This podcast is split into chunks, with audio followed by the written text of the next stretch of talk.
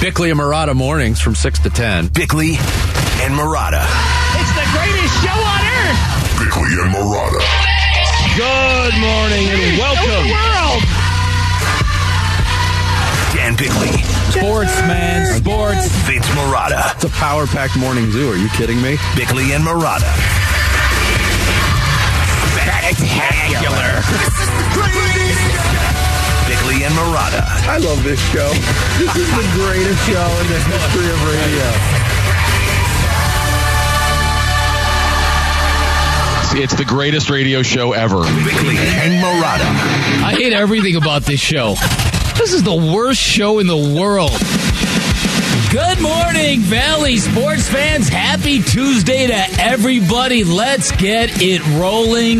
NFL opening week is upon us, and we're going to pull back the curtain. Jared, you were just running through the hallway 15 seconds ago.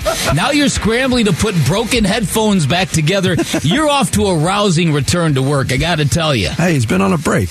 I thought I was still on vacation for a second. Jared Carlin back from Chicago, Illinois, right? Yes. Welcome Uh, back. did you uh, did you have Chicago style pizza while you were there? I didn't. I did not. We had we had pizza and it was just regular pizza, and I felt cheated. well, New York style pizza in Chicago? Do they actually sell that? I don't know. It was. It was co- illegal. It was. Do they have, do they have New York pizza. style places in Chicago? Oh yeah. yeah, They're not prevalent, but yeah. I'll tell you one thing. So this this is the Orthodox Jewish side of my family, mm-hmm. and my aunt and uncle they have four daughters, and then the four daughters all have families now. So there were thirteen kids between the ages of zero and twelve. Well, that sounds relaxing. Oh yeah. And It- quiet. It is exactly as you think it would be. Uh-huh. It is literally people. There's like 14 kids just running around, and Jared's in chasing the each other, screaming, pushing each other over. Fascinating to me how your family travels in these gigantic groups. Well, those are all the ones that already were in Chicago. Right, but, But I mean, then- you, you, you, you, you guys are always traveling together Yeah. and forming large groups. Yes. Yeah. Well, we have Oh, a, hey, it's a close family. that's and my what my more could you ask for? my particular side of the family always feels like we need to go to all these bar mitzvahs and weddings and Mm. stuff like that. So I'm kind of jealous from somebody whose family was once close and is now completely fractured. Oh, I got one of those too, man. I got one of those too. Yeah, I mean, it's hard to sort of once when you're kids, you grow up sort of with cousins that are your own age and Yes. stuff, and you're mm-hmm. close. You Yes. see your aunt and uncles and at Thanksgiving and all that stuff. As everybody grows up, has their own families, then moves all across the country, you lose Yeah. touch. How about it? How Yeah. about it? Life All right. happens. So Memorial Day or Labor Day weekend, that's felt like Memorial Day weekend to me. Great weekend for me. I did a lot of watching tennis. I watched a mm-hmm. lot of football. I played some golf. I swim. I'm good. I don't know about you guys. I played some pickleball. Yeah? Yeah. Sarah? I watched a lot of sports, and I watched the Manti Te'o doc, and I sat on my butt the rest of the All time. right. I watched a horrible sports movie, by the way.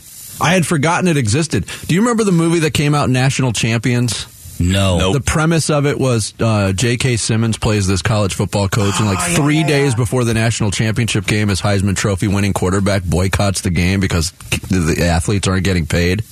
Don't I- remember that. It was not memorable at all. don't, it don't watch it. It was horrible. All right, there it was a go. Oh. sports movie with no sports and just long, overdrawn dialogue scenes. It And, was, and, oh. and it kept you engaged to the very end, did it? Nah, I dozed off a couple of times, but it was awful. Start the show, Jared. The Splash. Splash. The stories making waves in the sports world. The Splash. Cannonball coming. Cannonball coming. The Splash. Brought to you by Presidential Pools, Arizona's number one pool builder. See why at presidentialpools.com. Yeah, as Beck mentioned, it is game week in the NFL for the Arizona Cardinals. We get started on Sunday. Tomorrow, we will get our first look at the injury report for week one and their matchup against the Kansas City Chiefs. But we may already know some names that could show up on it. According to various reports, J.J. Watt, Zach Ertz, Colt McCoy were not around for the open part of practice on Monday. Head coach Cliff Kingsbury said that edge rusher Marcus Golden will likely be a game time decision on Sunday. Golden hasn't participated in anything in over a month. Wide receiver Rondale Moore was back at practice, as was running back uh, Jonathan Ward, and all five members of the Cardinals' projected offensive line were out there on the field on Monday. But it seems like Yeah. it's going to be a pretty extensive injury report for a team who didn't play any of its players in the preseason. This has been the this has been the really one of the craziest NFL off seasons I can ever remember for the Arizona Cardinals. And as Devin Booker once said, "We've done seen some bleep." yes. This is uh, really, I mean, from Steve Keim basically punting on on any significant acquisi- acquisition to Cliff Kingsbury punting on the very nature of live reps and competition. It uh, this is going to be amazing to Yeah. see if this, if this football team is ready for Sunday. Yeah, we'll have a lot of Oh, yeah. Cardinals talk, projection, uh, preview, all that good stuff on today's show. The Pittsburgh Steelers released their depth chart for week one, and it's Mitchell Trubisky listed as the starting quarterback and team captain, with Mason Rudolph as the backup and rookie Kenny Pickett as third string. A lot of Steelers fans up in arms about this. Pickett excelled in preseason play, completed 29 of 36 passes for 261 yards and three touchdowns, but instead it will be Trubisky getting the nod against the Jets in Pittsburgh on Sunday. Jets head coach Robert Saleh said it's still possible that Zach Wilson could start against the Steelers on Sunday. Wilson suffered a bone bruise and a meniscus tear in the preseason and had surgery on August 16th. Talk about the about face. Normally, with a quarterback that young and that supposedly important to the future of the mm-hmm. franchise, they're going to take their time. They are pushing Zach Wilson back into action. I, that doesn't make any sense to me. First of all, I I, I don't know what the rush is. I, I mean, do the Jets really think they're competing for anything this year? But but, but let's go back to that Pittsburgh story real quick.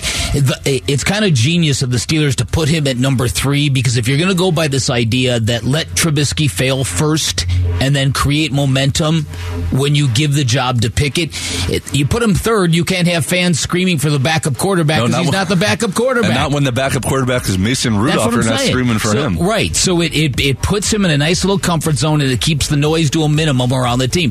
That there's a reason why the Steelers are always good. So you're just anticipating failure by Mitch Trubisky. I am. Yes. Poor guy. Or or mediocrity. Okay. Failure to mediocrity. He's a team captain. He- that's Yeah, that's kind of funny too, isn't it? Yeah. Vic, come on. Cowboys signed nine-time Pro Bowl tackle Jason Peters to their practice squad on Monday. Once he's up to speed, the 40-year-old Peters is expected to fill a spot on the offensive line for the uh, Cowboys. He's the second oldest player in the NFL, behind that one guy in Tampa. Uh, it's becoming a common occurrence for the D-backs, a player making his major league debut and also making a big contribution in a win. Last night, it was right-hander Ryne Nelson's turn. D-backs eighth-ranked prospect made his big league debut at Petco Park and baffled the Padres in a 5-0 win. Seven scoreless innings, allowed just four hits, struck out seven, no walks in the win. Nelson became just the second pitcher since 1901 with at least seven innings, seven strikeouts, and no walks in his debut, joining Nick Kingham of the Pirates, who did it in 2018.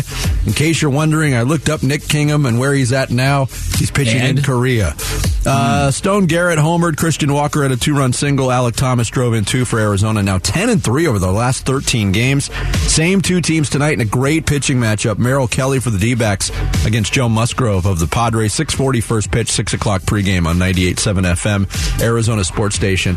Not only was it dominant, it may have been the most efficient start we've seen from a Diamondbacks Listen, pitcher all year. it- didn't it? Didn't it kind of reach the point of absurdity in a good way yesterday? Yes. Like it's eh, as if the pr- the the wave of prospects wasn't you know exciting enough. Yeah, Now you get a pitcher come out and just mow down the Padres There's a couple of other pitchers that are getting close Yeah. to making debuts I too. It's, it's His a- team is smoking hot right now. Aaron Judge did it again. The Yankees slugger clubbed a two run homer in the bottom of the sixth, which broke a 2 2 tie and helped the Pinstripes to a 5 2 win over the Twins. 54th home run of the year as he chases the Yankees franchise and American League records for home runs in a season. He has 18 more home runs than anybody else in baseball That's this incredible, year. isn't it? Yeah.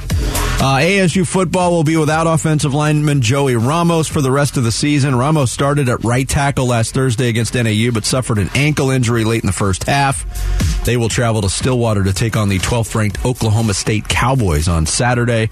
And in tennis, American Frances Tiafoe pulled off a major upset at the U.S. Open. He knocked off second seeded Rafael Nadal in four sets. Tiafoe through to the quarterfinals in a Grand Slam for the second time in his career. The other was the 2019 Australian Open. Uh, third seeded Carlos Alcaraz of Spain won a five set marathon over 15th seeded Marin Cilic last night to move on to the quarters. On the women's side, 12th seeded American Coco Gauff takes on Caroline Garcia of France in a quarterfinal match this afternoon. No Serena and none of the big three in the men's side. Yeah, get It, used uh, to it. It's Could this be a changing of the guard? It feels like the edge of the cliff is coming for uh, professional tennis. I saw your tweet about that. It, over the it really does. Yeah. Rafael Nadal yesterday did- did something I've never seen him do, and that was not run down key balls. Just, I have never seen that from him. The penultimate point of that match, though, when Nadal just absolutely killed that serve to the forehand and Tiafoe just flicked it cross court. It's Yeah. one of the most amazing returns I've ever seen in my yeah, life. yeah. Um, yeah, it was just I, even after after the match, Rafa was talking about time isn't on my side, man. It was uh, yeah, it's it's gonna Tell be me about it, Rafa. it's depressing. Welcome Time to is the worst. Welcome to our team, you butt picker. yes, he is. yes, he is. Chronic, the chronic butt picker. Picking that cake. There you go. There's your splash for Tuesday, September 6th. Text fan to 620 620. Become the Red Bird Farms chicken fan of the game, where you could win two tickets to see the Cardinals take on the Rams and be featured on the Jumbotron. That's fan, F A N to 620 620 for complete details and your chance to win. Yes! Game week finally here. Finally. We'll get into some of the storylines for the Arizona Cardinals as they get ready for the Chiefs. Next, it's Bickley and Marotta Mornings, live from the Yak Chin Community Studios, 98.7 FM, Arizona Sports Station. 98.7 FM, Arizona's sports station. Dan Bickley and Vince Marotta. Bickley and Marotta mornings. Not ideal, that's for sure. That's that's a pretty good pretty good offense, but um, obviously we had some stuff out of our control that, that's that's happened over the last six months, and um, doesn't make it easy. But we're trying to do some things to um, fix that over the next few weeks. So we'll see see how it plays out. But yeah, you'd like to have a little more depth and experience, I think, um, going into this one. But it's everybody's dealing with something this time of year. Cliff Kingsbury, the head coach of the Cardinals, speaking with the media yesterday as week one is here in the NFL. We're two days away from actual football, the Thursday night game in LA between the Rams and the Bills. And of course, Sunday, the Kansas City Chiefs in town with Patrick Mahomes and what still should be a different looking but just as potent passing game for Yeah. the Kansas City Chiefs. And there you hear Cliff Kingsbury talking about not ideal being uh, weak at, at cornerback. I find it interesting in that soundbite, though. Some things out of our control happened late here. The things that were in your control, like beefing up the cornerback room, did not go addressed. No, that that was certainly within their control. I, I understand that, that he's pointing to the to, to to the freakish cooking accident that affected Antonio Hamilton, and, and they're just they have no clue when he's going to be able to get back and run. I mean, if you saw the pictures, his feet are damaged. Right, and, Yes. and so they, this is unprecedented. There's no real medical guidebook for when does quarter when do quarterbacks return from cooking accidents. Yeah, Gambo likened it to a, a few years ago. I remember when Antonio Brown, it was a different kind of a burn because he did it in a cryo chamber, but his feet were messed up for a little bit That's too. right. Um, That's but right. You know, I don't know if there's any difference.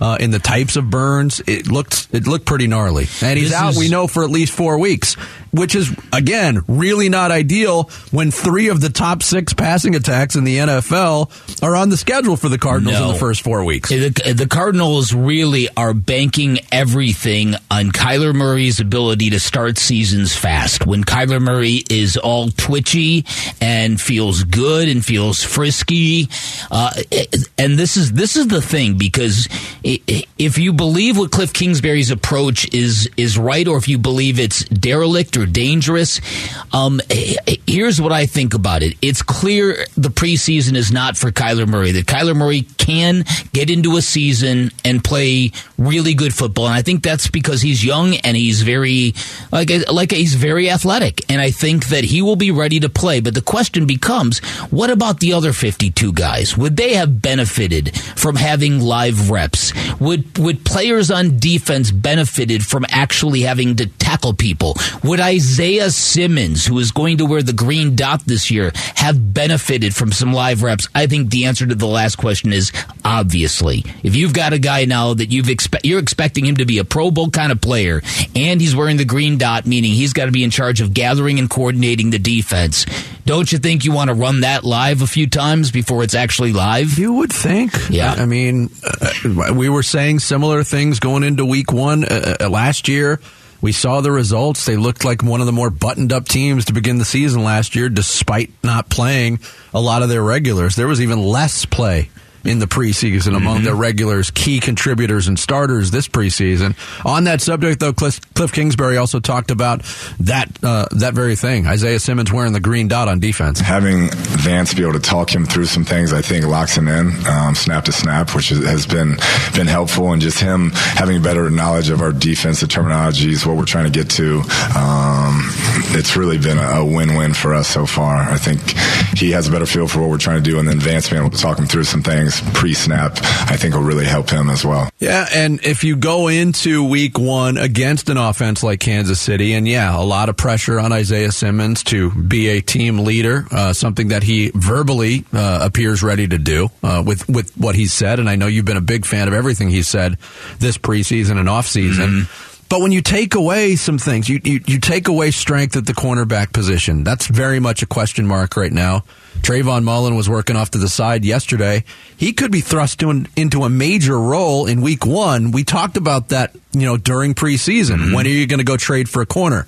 Maybe that trade wasn't available to the Cardinals until it was available, uh, but maybe others were. Um, so that's Right. a question. And now you're looking at maybe Marcus Golden not being out there. That's And what's the que- you know what's the availability of J.J. Watt right now? Well, there, there's that too. So for a Monday practice yesterday, there was some uh, Uh, unavailabilities that were a little bit problematic. J.J. Watt is still recovering from COVID nineteen. You got to think he'll be okay. But again, w- we know older athletes who have come down with COVID nineteen. Sometimes they're sometimes they're okay, but Yep. sometimes they're not really on it. They don't have the juice. Chris Paul is comes immediately to mind. Um, so you wonder about that. You wonder about Zach Ertz. You, it, the Marcus Golden thing. I, if this has been a hold-in, wink, wink, then what's going to happen this week? Are they going to give him some money? What What are we doing here? And then, uh, are you really expecting him just to jump on the football field and generate a pass rush for you when he hasn't done a darn thing? I mean, Rodney Hudson hasn't done really anything. I'm not sure if he's taken anything. If he's done any work. Yeah, I mean, he was out on the field yesterday, and the first official practice for the week is Wednesday, and that's when we'll get a look at the, the injury report. But yeah, It's going to be fascinating, man. It's it really, listen, it really is. uh, So they're all banking on Kyler Murray rolling hot from the get gate is what they're banking on, and and he did it last year. Kyler Murray in the first three games last year. I believe last first two games he had seven touchdown passes, if I got that right, and he had a rushing touchdown in each of the first three games, if I remember correctly. So in the first three weeks of last season, he was on it, and he was the reason that team elevated from the from the jump. Yeah, and you know, with all due respect to Tennessee, a 12 win team last year that went to the playoffs, won its division. Uh, the Cardinals manhandled them in week Yeah. one. Different scenario. They were a run first team, didn't have much of a potent passing game. This Kansas City team can scare you, Yeah. and, and Patrick Mahomes is, is at the at the controls of that offense. Cliff Kingsbury talked about, you know, when was the first time he saw Patrick Mahomes, who went on to play quarterback for him at Texas Tech. What was going through his mind? I just thought he was really raw. You know, he'd run around, make plays. He was definitely the best player on the field in any game he played. It just was raw. He hadn't ever focused on football. Didn't go to camps growing up. His dad was a baseball player, obviously, but that was the first I had seen of him. Um, and his dad was a legend down in East Texas, obviously, but I, I hadn't watched it until then. Yeah, and if you aren't buttoned up defensively, Patrick Mahomes can can make it hurt real bad. Light you up. Yeah, absolutely. Yeah. Now he is working in some some new receivers. Doesn't have Tyreek Hill, one of his main weapons, but you know Travis Kelce is still there. And Travis Kelce puts up wide receiver numbers at tight end. So Well, but but but also, like you said, this is a team now that has been stripped of Tyreek Hill, one of the more dangerous weapons in the NFL, and he's been replaced by a couple of very good acquisitions. And and I think if you were the Kansas City Chiefs, you'd want to be motivated to flash. I, I think I, I don't think there's going to be any element of surprise or rust on the Chiefs, and the Cardinals better be ready for that. And that's. That's going to be a tough, tall ask for that defense. Oh, without a Right? doubt. We'll have a lot more on it as the uh, week rolls on as we get closer and closer to week one Sunday at State Farm Stadium. Coming up next, we saw week one for a lot of college football teams and Hey, what do you know? The Arizona Wildcats have matched their win total from a year ago, and they look pretty good And doing it. plus the year before. Plus the year before. we'll get into that and more college football next. It's Bickley and Marotta mornings on this Tuesday, 98.7 FM, Arizona Sports Station.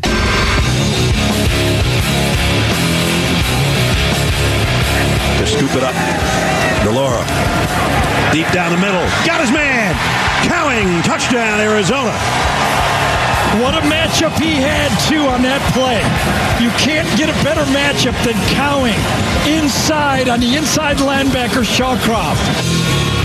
Uh, one of three touchdowns from Jayden de Laura to Jacob Cowing, two newcomers to the Arizona Wildcats football team, but an impressive debut for 2022. How about it? To go to San Diego uh, and play in uh, what was like a heat wave for San Diego. Mm-hmm. Apparently, it was miserable at that new stadium, and the conditions. I don't think they were ready to host a football game there, quite honestly. Right. Uh, but um, you know, players for U of A after they win that game by 18, and it wasn't necessarily even that close. I mean, if not for a special teams gaff by Arizona, that's a total blowout. Um, but they talked about, hey, this was nothing for us. We trained in, in the Tucson heat in the summer, um, and it's amazing. uh, It sounds so so rudimentary. It's amazing what good players can do for a, for a program.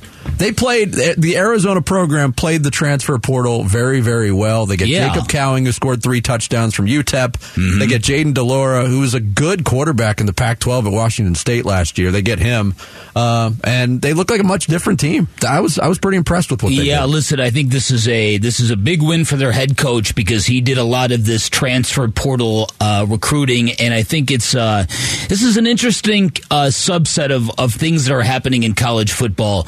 When you see the best programs now, like Jim Harbaugh at Michigan and Dabo Swinney, when you see these guys now um, not identify starters, like Jim Harbaugh is going with co-starting quarterbacks, everybody is fearful of losing their depth now to the transfer portal. Everybody. And so if this transfer portal actually strips the great programs of the depth they've previously enjoyed, th- this could do more for parity than the damage we all thought the port and the chaos that the portal was bringing to college football. I don't know. But the, but this turnover in the way uh, Arizona's football team looked over the weekend was tremendous. They've got a couple wide receivers right now who might be NFL players one day. They've got a quarterback who can deliver the football. I think it's one game. I think maybe it's either them or USC. They've got the best wide receiver combo in the conference. already. Yeah. that Cowing kid is really good. Right. Um, to your point, though, uh, uh, that's an interesting point. I'm wondering how accurate that is, and I don't know if there's any way to project it because everything is still so new. But when you see players transferring from the top schools, and I'm speaking very generally here, it's normally the depth guys. Mm-hmm. And you take Alabama, for example. So you got a four star recruit who's running second or third team, and he re- he goes to a you know a, a smaller program to get time. They're still littered with five star recruits. Right. Yes. I saw a stat over the weekend, though, that said there were only two schools that had less transfer portal activity than the military academies. And Georgia and Clemson, I want to say, were the winners in that. Clemson was not very active at all. Yeah. So the point is, this thing is here and it's feeding everybody. And the fact that now coaches are getting weirded out about releasing depth charts for fear of labeling a guy as a backup, for fear that he might be out of here by sunrise. Wouldn't that player already know Yeah, in practice, that's though? what- hey. Who are you taking your reps with? Why is that guy getting 10 reps and I'm getting one? Right, exactly. Maybe I'll play more on Saturday. Right. Oh, we're saving you for Saturday there, kid. yeah, we're keeping you fresh. Oh, But that's where we heard that's that? the whole thing. I, it's the days of uh, the days of being content with being a backup. You've you have got to have a great record of pro- of producing a steady stream of NFL players Yeah, yeah. While making guys wait their turn. You know what's the next wave? These guys are going to hop programs in the middle of a season. Yeah, I mean, Well, wait, who's is it? The LSU receiver who got into a, a gaff with uh, old family? What's his name? Brian Kelly. Yeah, Kayshon Boutte. Yes. Yeah. Yeah. And and people are saying that they think he might transfer midseason. Well, he already scrubbed his accounts. It doesn't say LSU receiver anymore, Oh, and he only had two catches. Come on. it begins. Quit scrubbing your booty. No, pl- No, do it. don't. Keep it clean. Oh, sorry. Uh, so Arizona was near the top end of Pac-12 Mm-hmm. accomplishments. That was that was an impressive debut. Then on the other side, you had the Oregon Ducks. He's got the football and is running through tacklers and he's going to run right into the end zone in the far corner. He never got touched. He just split the green shirts and saw daylight in the corner and found it for another touchdown. Yeah, that was uh, one of seven touchdowns on the day for Georgia. Wow. Scott Howard from Learfield Sports. Um, Georgia annihilated Oregon 49 to 3. And that's a really tough debut for a new head coach, Dan Lanning, coaching his first game for Oregon. You got to go play a neutral site game uh, against what you know the defending national champions, and their defense got absolutely stripped. Everybody from that defense got drafted. It doesn't matter. They're a Yeah. program that's beyond that now. Right. They just retool. Uh, I did not expect Oregon to win that game. I expected them to compete a little bit. Yeah. That was a horrible look for the Pac 12. I agree. At, at a conference that can't afford many more horrible looks. Well, and Utah did it to yeah, them that too. was almost worse. Yeah. They lost to an unranked team, and they were supposed to be even better than Oregon, Mm-hmm. Utah. Uh, the uh, the thing about that is to me w- when you look at at the at the Pac-12, you have to realize that as of right now, USC is gone, so everything has to be looked at through the prism of, of what you're talking about. So uh, Utah lost a game they probably should have won. And Oregon just getting their doors blown off like that. Yeah, there's a lot of returning mojo at Georgia, and that quarterback Stetson Bennett obviously looks pretty comfortable running that offense now. But man, what a bad look! Yeah, to not even compete. And that Yeah. was the premier game on paper of the week. Well, I I guess Ohio State Notre Dame probably had more hype than that, and but it was right up there. I, I don't want to rain on the Wildcats' parade because I think they. I, I really was very impressed with them and and San everything. Diego State's a good program. Here's the here's the thing where I think Arizona benefited from when you watch that football game. It was so hot in Southern California, and Southern Californians are so soft when it gets hot. They had no idea how to handle that. They have no idea. So if if you watch that game, they were the fans were literally finding pa- pockets of shade. If that game would have been at nighttime, it would have been a different vibe in there. Is what I'm trying to say. It would have been. And so I think ma- I think Arizona was by far the better team, and I don't think it would have mattered. But those circumstances, I think, you know, sort of negated any home field advantage they were thinking they were going to get in this debut of Snapdragon Stadium. Well, most of the people were outside of the bowl. They were in the shade around the stadium. Right, that's what I'm I- saying, right. So just go home at that point. Right, you know who stayed in the sun and worked on his tan the whole time? Verified by my friend who was there, Steve Kerr. Did he really? Yeah. Ah. Did he really? Like, does the man not have a suite? right. What are you doing in the sun? I saw a report that the press box didn't have air conditioning. Somebody Yes. said it was like 150 degrees in the press box. They, they were not. Some media were seated outside of the press box. And apparently they cut corners to get this thing operation ready. There's no shade at all. So we're throwing shade. Yeah, so, Yeah, so it's but to- 76 and sunny Yeah, usually. every day in San Diego. But Come to on. Bick's point on the heat, yes, you're right. Californians can be soft when it comes to, to heat, but I'm going to defend them a little bit because All right. I've been in Southern California when it gets up to about 90. 90 there is miserable. And I, I mean, 90 is nothing here. Mm-hmm. I, I can't explain the phenomenon. Have you ever felt that phenomenon before? Like 90 plus degree heat in Southern California, it just hits different. the reflection No, off it's- the water. Well, because you're expe- you're expecting it to be a respite. You're not, you're Yeah. never expecting that kind of experience. I feel the same way on a warm day in Flagstaff. It's miserable. Yes, exactly. Yes. yes. Expectations, man. It's always about expectations. Yeah, when you wake up and you go outside in Phoenix in Right. August, you expect to be having Right, you uh, expect to be miserable. nature's blow dryer on Right. you full full tilt. And let me guess, Vince, warm day, cold day, cool day, nice day in Tucson, always miserable also for you. It's all. It's, that's going to be my uh, my series that's in development on FX. It's always miserable in Tucson. uh, but I have to thank McMillan and uh, Cowing because they're both on my fantasy team, and I I beat the juggernaut Luke Lapinski in week one. What did I Nice. tell you, Vince? See, look I at told that. you you were going to be happy. Look at that. Look at this guy. Always hating on the Wildcats and now relying on them to win fantasy Let's football go. games. Like I care. but when you beat Luke, That's you gotta you gotta gloat a little bit when you beat Luke, don't you? Uh, coming up next, D-backs another stellar debut from a rookie. This is getting a lot, getting to be a lot of fun. We'll get into it next. It's Bickley and Marotta Mornings, 98.7 FM, Arizona Sports Station. Bickley and Marotta. Dan Bickley and Vince Marotta. Bickley and Marotta Mornings. 98.7 FM. Arizona's sports station.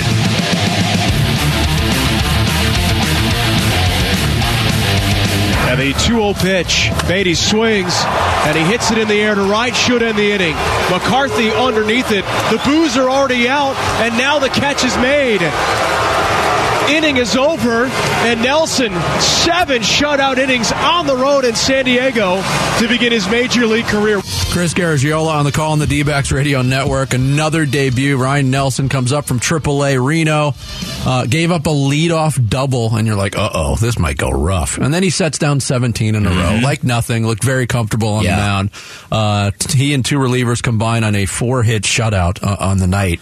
Yeah. Uh, and here we go. Now, now we're bleeding into the prospects coming up and making an impact and really setting the tone, or hopefully setting the tone for what is a bright future. We've seen it with the outfielders and Thomas and McCarthy and Carroll, and they've been spark plugs, but um, it, it's not just the position players that the Diamondbacks have a few of in the minor leagues that are ready to make a, a, a, uh, a real impact. And uh, look, they're not going to make the playoffs, but the way they're playing post All Star break, people are starting to notice, not just in Arizona. Yeah, listen, when you start stacking up their accomplishments in the moment, you look at this. I mean, you've got a starting pitcher in the rotation that's flirting with history. He's got six consecutive scoreless outings in Zach Gallen. You got Tied, ba- tied the record, by the way. tied the record. You've got a baseball team that has now won, I think, 10 of the last 13 Mm-hmm. games, right? Uh, In a bunch of series in a row. And now you get a pitching prospect who comes up, who jumps into the starting rotation and just locks up the Padres like that. Uh, uh, You're right. This is the kind of stuff that, that is going to create a lot of excitement. And, you know, this baseball team has got their sights set on getting back to 500. And that to me, i i even if you finished 82 and 80, this year. That to me is an incredible accomplishment. In fact, and you're right, the, the playoffs. Even though we we've been we've been weaned to believe that if you're around 500, you're in wild card contention. For all the winning the Diamondbacks have done, they're not really making up any ground on that wild card race. So I, I believe you're right. That's kind of out of um, reach. In fact, here's what I would suggest the Diamondbacks do. I would suggest the Diamondbacks look at that five game series they have against the Dodgers coming up as their playoff series. Best of five against the Los Angeles Dodgers. And and use that to kind of plant your flag and say, this is the team we are going to be. That's what I would do. Either way, what they're doing right now is fantastic. We brought this up last week, but this could be their Phoenix Suns bubble run. Mm-hmm. Yeah. That just leads into next season and changes everything. Yeah, I mean, again, a, lot of people interacting with people on Twitter too, and, and people that are equally as excited as we are about what the Diamondbacks are doing. But you go back to what could have been if they had been more buttoned up in the back end of the bullpen. The one area that they really went out and spent money on, and not a ton, yeah. Uh, but to bring in Kennedy and Melancon, and, and even on on Sunday against Milwaukee, Bick, mm-hmm. you know, you're working on a shutout The bullpen comes in. Melancon's doing mop up duty in the night, and then he gives up a home run. You lose the shutout. Like even in wins, there's, Yeah. there's something demoralizing about what that bullpen's done to him. But you know what? There, I, I also think there's something organic about this season where what's happening now is happening because of everything that came before it. So, so I think this team had to go through a transition of having some veterans around here. The the David Peralta's bringing in an established closer just in case to set an example for these young guys. Um, yeah, I just they're just they're a completely different team with a completely different vibe. Everybody has talked about how difficult the schedule is down the stretch, and it is, but it doesn't look like these kids care. It, it doesn't look like they have real any concept of oh, you're the underdog. These these are these are prime primo prospects who have never been called underdogs. Yes, it's true. Uh, but it, just think of it. You know, you're, you're starting your first game as a major league pitcher, Ryne Nelson. Um, it's on the road against a playoff caliber team with a really good lineup: Soto, Machado, Josh Bell, Cronenworth, all in that lineup. You don't bat an eye. Um, and you know he's he's actually the second pitcher. I, I Tommy Henry hasn't been as spectacular as Nelson was last night, but for the most part has been very solid. And you feel confident about him nailing down a rotation spot moving forward from the left side. The outfielders, um, I mean, we talk about Corbin Carroll and Alek Thomas a lot. Jake McCarthy is a human highlight reel. He is so much Yeah. fun to watch. Yeah. Uh, whether it's running the bases or he's he's had a power surge recently, and the one guy who didn't come up with not a prospect, obviously a longtime uh, minor leaguer, Stone Garrett, has been amazing for this team. He's hitting 424 since he got called. I up. know. Listen, and, and Jake McCarthy's numbers recently, I mean, it's they're ridiculous. He's hitting like 330 over the course of, of a good chunk of the last um, X amount of weeks. Uh, I, I look at this. Jake McCarthy was funny because when they traded David Peralta at the deadline, a lot of that was to clear out room for Jake McCarthy. And then here comes Corbin Carroll in the mix, and when Corbin Carroll arrived, a lot of us thought Jake McCarthy would become the bit player at that point in time, the fourth outfielder, if you will. Mm-hmm. He's smoking hot right now. Yeah. You know what's amazing? This is probably the worst player over the last month is Ketel Marte, who was supposed to be the superstar of the team and the building block of the entire team. Like, imagine if he bounces back next season with all this young talent. Yeah, that would that, would- that would be quite fortuitous. Uh, I'll never say anything bad about David Peralta. And you remember back at the at the trade deadline, it was a foregone conclusion. We we we told listeners, "Hey, this is David Peralta's last home game. Go out there and give him a salute because he's going to get dealt." And he's actually been pretty good for Tampa Bay. Uh, and I, I wish him well. I don't miss watching him play though. Not with what No. we not what, with what we've seen since the deadline. Yeah, no, listen, and and so I, to me, I think a lot of this is just sort of like growing in front of us, is what which is what makes it so cool. Corbin Carroll's been good; he's struck out a lot Yeah. recently. And, and now Jake McCarthy is the guy. So it, it's interesting to me because really I thought Corbin Carroll was going to be slotted and Jake McCarthy is going to be the bit guy. Eh, eh, We'll see. We'll see where it goes from here. And on the flip side of it, I love the fact that the soundbite that we played, Chris Garagiola calling the end of the seventh inning, it wasn't the only time Padres fans booed.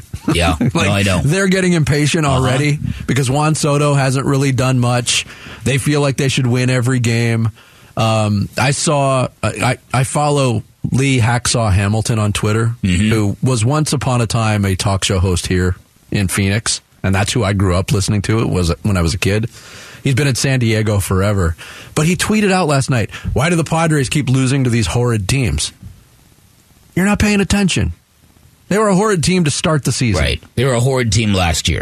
Yeah, it- they're in the th- you know if it was a, a second half scenario where hey the second half champion gets in, they'd be in the thick of a playoff race. That's how good they've been since the All Star They're break. four games under 500. They're a half game behind, kicking the the Dodgers to fourth place. I'm sorry, the Giants to fourth place. That would be if to, to take over third place to get back to 500. Those are great goals to have. I mean, I, I'm sure it's not their goals, but I'm just saying that perceptually, if you can go from 110 losses to a plus season above 500, that's a staggering accomplishment. And by the way, over the weekend, uh, after we got off the air on Friday, Zach Gallen got the National League Pitcher of the Month as expected. July's National League Pitcher of the Month, Merrill Kelly's on the mound. Uh, if Merrill Kelly continues to pitch the way he does in a, in a showdown with Joe Musgrove and the D backs can win again tonight, you don't want to know how loud those boos are going to be at Petco. Oh, I know. Zach Gallen has uh, appeared out of nowhere to show up in the Cy Young race. Yes. he's an outsider, but he uh, it's it's it's been unbelievable what he's been able to when do. he started this scoreless inning streak, Bick, and you looked at the gap between where he was and where Brandon Webb was, you're like, "There's no way he's going to beat this record." And it's it's not like he even gets into jams. I know. He's two outs away from breaking the Well, Diamondbacks just- record. They don't even let him ever go past seven innings anyway, either, No. which makes it extend the streak. Like he could have broke the record by now. There's been several several of these starts where he's at like 88 pitches and they take him out. Yeah, like the last one. And how about again Nelson last night? Major league debut. Yeah. Seven shutout innings on 86 pitches. That is efficiency. yeah, yeah. Don't get excited though. Oh, yeah. I'm going to keep coming back. Too to that. late. Haven't heard from him lately. I'm hyped. Where you at, Rich? Richie the kid, where are you at? Uh, Bick's Picks uh, is back, and week one of the NFL season kicks off this Thursday. Text PICK to 620, 620. Sign up and compete against Dan Bickley for Easy your money, chance folks. at the grand prize, a 75-inch TV courtesy of Corona Extra. Weekly winners will receive an NFL jersey of their choice and a $50 gift card to cold beers and cheeseburgers. Just text PICK to 620, 620 to enter. Coming up next, it's game week for the Arizona Cardinals, and right now the projections for how this season are going to go in Arizona are all over the place. We'll get into that and more next. It's Bickley and Marotta Mornings, 98.7 FM, Arizona Sports Station.